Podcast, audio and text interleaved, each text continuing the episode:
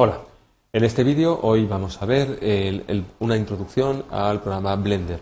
Eh, concretamente eh, se van a presentar las ventanas principales que aparecen en el entorno cuando se arranca por primera vez. Eh, se van a presentar las cabeceras y cómo se pueden gestionar las cabeceras de cada una de las áreas de trabajo Finalmente se hablará de cómo dividir, juntar y cambiar estas ventanas o áreas de trabajo y eh, algunos de los menús contextuales que pueden salir eh, cuando se pulsa con el botón derecho del ratón en diferentes sitios del programa. Esta es eh, la pantalla principal del programa Blender, la primera vez que se instala y se arranca. Como se puede observar, hay tres grandes áreas de trabajo. La primera área de trabajo es esta que tenemos aquí arriba. Esta es el área de preferencias de usuario esta gran área que tenemos aquí en el centro es el área de visualización en tres dimensiones, es donde se hace propiamente el trabajo de interacción con el programa, modelado y demás. Y eh, aquí debajo del todo tenemos la ventana de botones. Es una ventana donde eh, se puede hacer la interacción con el programa desde el punto de vista textual y donde se pueden codificar o seleccionar muchos aspectos de edición de las ventanas, que, o sea, del aspecto final que se va a obtener en el programa en, el, vídeo que se saque del programa. Estas ventanas no tienen por qué ser siempre así y ni tampoco tienen por qué mantener este orden. Cualquier área de trabajo puede contener eh, cualquier eh, tipo de, ventana y al mismo tiempo puede tener cualquier forma dentro de esta pantalla. En concreto, todas las eh, ventanas tienen una zona de interacción que bien puede estar en la parte de abajo o bien puede estar en la parte de arriba del área de trabajo y que se denomina cabecera.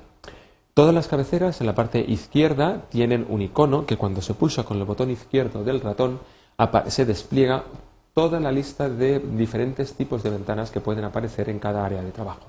En concreto, el icono que eh, aparece aquí abajo, este, esta rejilla, coincide con la ventana de 3D View, con el visor 3D.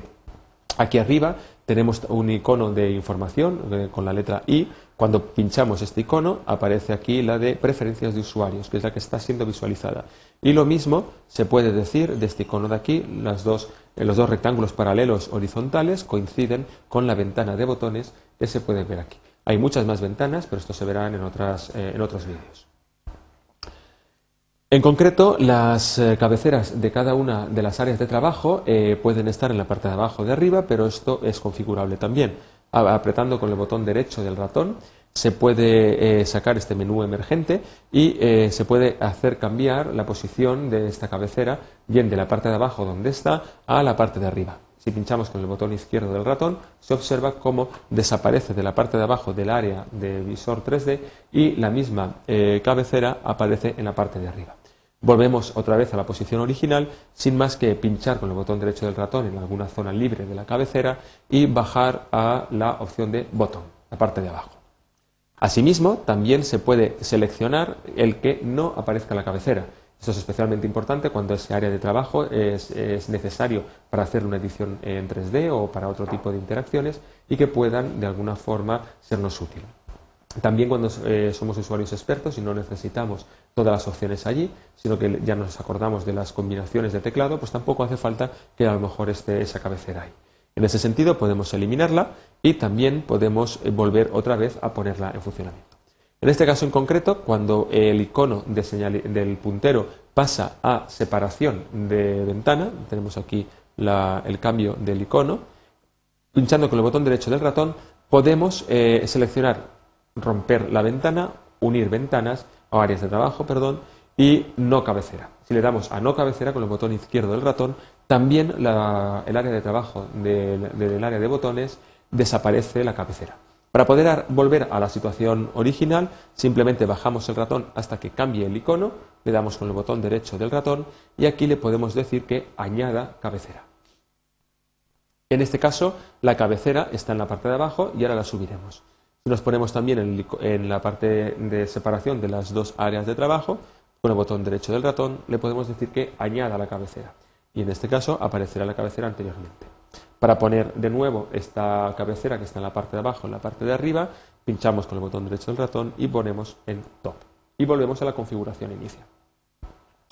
Otra de las opciones que aparecen en el menú emergente es la de Split Area, dividir área. Pues le damos a Split Area y aparece una línea de separación que nos indica cuál es la zona en la que se va a cortar el área de trabajo. si pinchamos ahí con el botón izquierdo del ratón, aparece una replicación de las dos áreas de trabajo en cada una de las ventanas que vuelven a aparecer. Las dos tienen exactamente el mismo contenido. Sin más que volver otra vez a replicar, volvemos a sacar el menú emergente, le damos a Split Area y según donde pongamos el ratón, aparece una línea en, un, una área o en otra área. Esta línea va a indicar dónde vamos a querer cortar este área de trabajo. Pues decidimos, por ejemplo, en esta zona.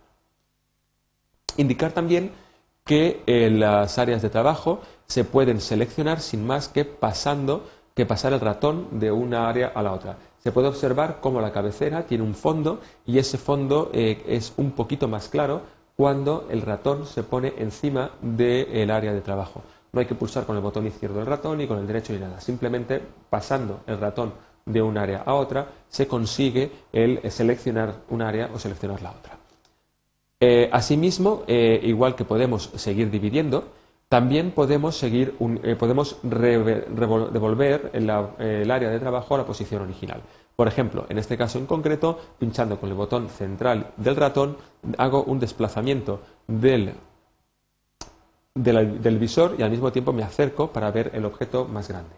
Eh, si quiero eh, pasar, unir las dos áreas de arriba y de abajo en las originales, lo único que tengo que hacer es pinchar con el botón derecho del ratón y darle a Join Area.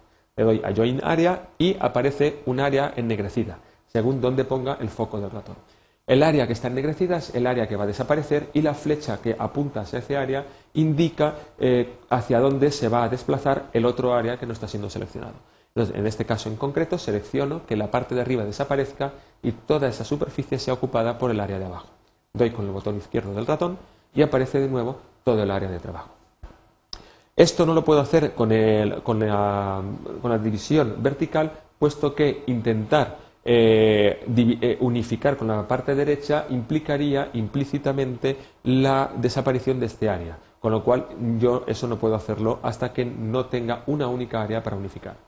En este caso en concreto, vuelvo a decirle que junte las áreas, por ejemplo, selecciono hacia arriba y finalmente le digo que el área de la izquierda la desplace hacia la derecha. Esa es la situación final en la que acabaría después de hacer la selección. Indicar también, para acabar la presentación, que eh, según donde se apriete con el botón derecho del ratón, aparecen unos menús emergentes. Para poder salir de estos menús solo tengo que apretar la tecla escape o bien, una vez aparezcan estos menús, yo lo que puedo hacer es eh, sencillamente, en lugar de desplazarme por dentro de los menús, me desplazo fuera. Al desplazarme fuera, directamente el menú desaparece. Según el, ámbito o donde haga la pulsación, aparecen unos tipos de menús emergentes u otro. Recapitulando,